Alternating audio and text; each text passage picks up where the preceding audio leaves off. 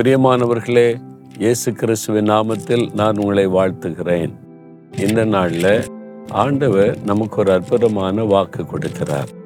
தேவன் வாக்கு கொடுக்கிறதை கவனமாய் கேட்டு அதை சுதந்திரித்து கொள்ள நம்மை செபிக்கணும் ஆண்டவர் கொடுக்கிற வாக்குத்தத்தை என்ன?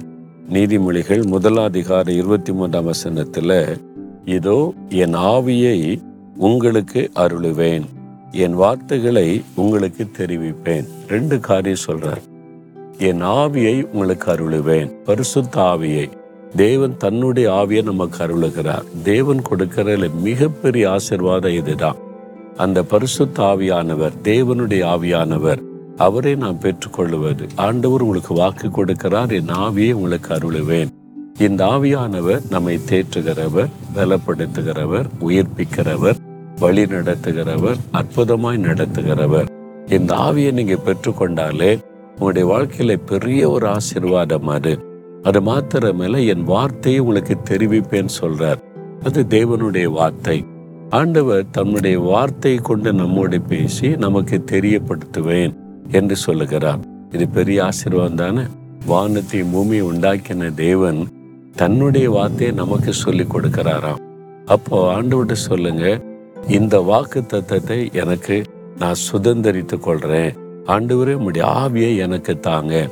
உம்முடைய ஆவியானவர் என் மேலே இருந்தா நான் எந்த பிரச்சனைகளையும் தாண்டி செல்ல முடியும்.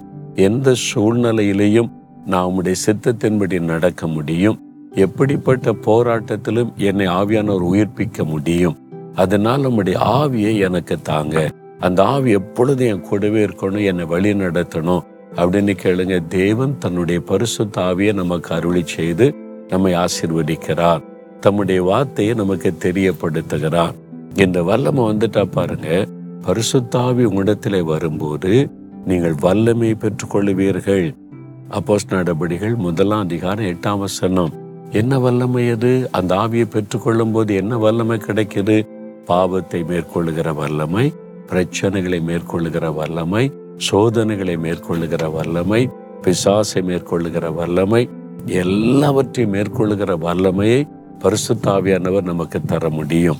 அந்த ஆவியை தான் உனக்கு அருளுவேன்னு கத்தர் வாக்கு கொடுக்கிறார். அதை பெற்றுக்கொள்வது எவ்வளவு பெரிய ஆசீர்வாதம்? இப்ப கேக்குறீங்களா? எனக்கு நீர் வாக்கு கொடுத்தபடி உடைய ஆவியை அருளி செய்யும். உடைய வார்த்தைகளை எனக்கு தெரியப்படுத்தும்னு கேளுங்க. தகப்பனே நீ கொடுத்த வாக்கு தத்துவத்திற்காக ஸ்தோத்திரம். உம்முடைய பரிசுத்த ஆவியை எனக்கு அருளி செய்யுங்க உம்முடைய வார்த்தையை கொண்டு என்னோட பேசுங்க. நான் அதை ஆவலோடு கூட தாகத்தோடு பெற்றுக்கொள்ளுகிறேன். எனக்கு இந்த ஆசிர்வாதம் வேணும். கேட்கிற ஒவ்வொருவருக்கும் இந்த ஆசிர்வாதத்தை அருளி செய்தருளும் இயேசுவின் நாமத்தில் ஜெபிக்கிறேன் பிதாவே. ஆமேன் ஆமேன்.